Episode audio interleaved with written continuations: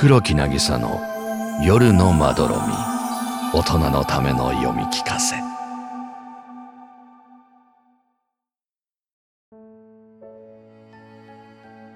人間観察。思うに俺はほとんど人間だ。一般的には犬と呼ばれるが中身はほぼ人間だ。四足歩行だし体にはびっしりと黒い毛が生えているが生まれた時から人間と一緒に暮らしてきたし奴らの言葉もおおよそ理解できる。さらに俺はこの群れのリーダーをやってきた。一緒に暮らしている人間たちは俺のことをものすごく尊敬しているから日に3回も食事を用意するしおやつも用意する。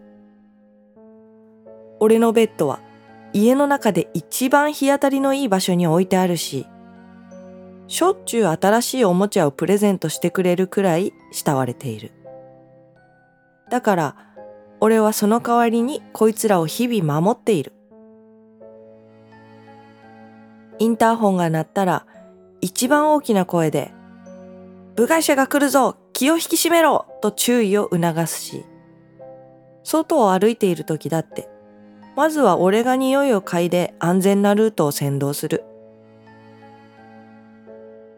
たまにしつけの行き届いていない人間を連れた犬を見かけるがあれは気の毒に思う。人間というのはきちんと手なずければ案外いい生き物なのだ。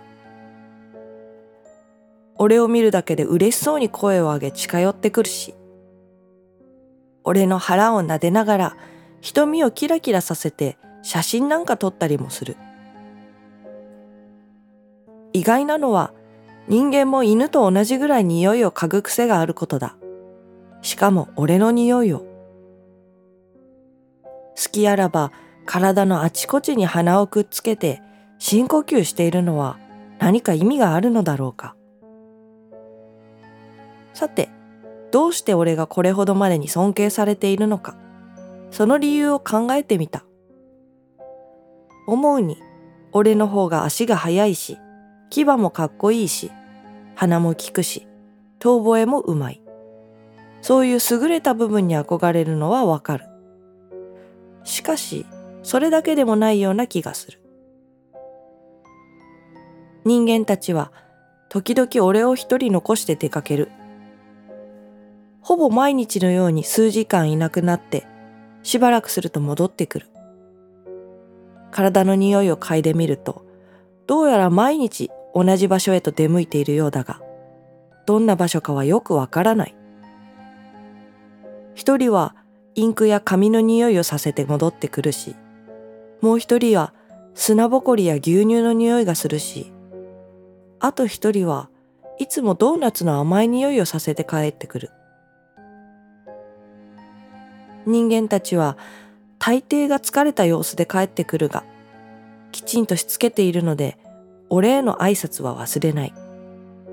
帰ってくるなりそれぞれが俺のところへやってきて匂いを嗅ぎ顔をこすりつけてくる。もしかすると外で辛い目に遭っているのかもしれない。何か俺に話せないような事情があって出かけているのだろうか。もしかして人間は俺のご飯やおやつを調達するために毎日外へ出てそこら中を探し回っているのかもしれない。だとすればこんなにいじらしいことはない。俺のことを好きすぎるあまり、そして俺に気に入られたいがために毎日何時間も外へ狩りに出ているなんて泣ける話ではないか。こいつらは散歩中自分たちの縄張りにさえマーキングできないような気弱さなのに、俺のためなら何でもできるというのか。かわいい。正直、俺が寝ていると、そっと近づいてきて体をくっつけてきたりするところも、かわいい。俺がお手を見せてやると、お祭りみたいに大騒ぎするところも、かわいい。こうしていろいろ考えてみると人間って生き物はなんて可愛らしいんだろ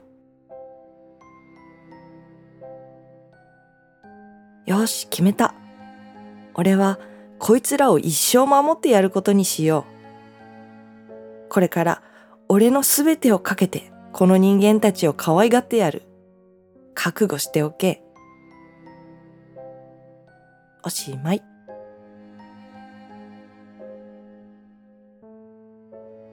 夜のまどろみをお聞きの皆さん聞いてくださり本当にありがとうございます。黒木渚はこの秋全国ワンマンツアーを行います。ツアータイトルは危機開会。器にまつわるお話のツアーです。9月30日福岡ドラムロゴス。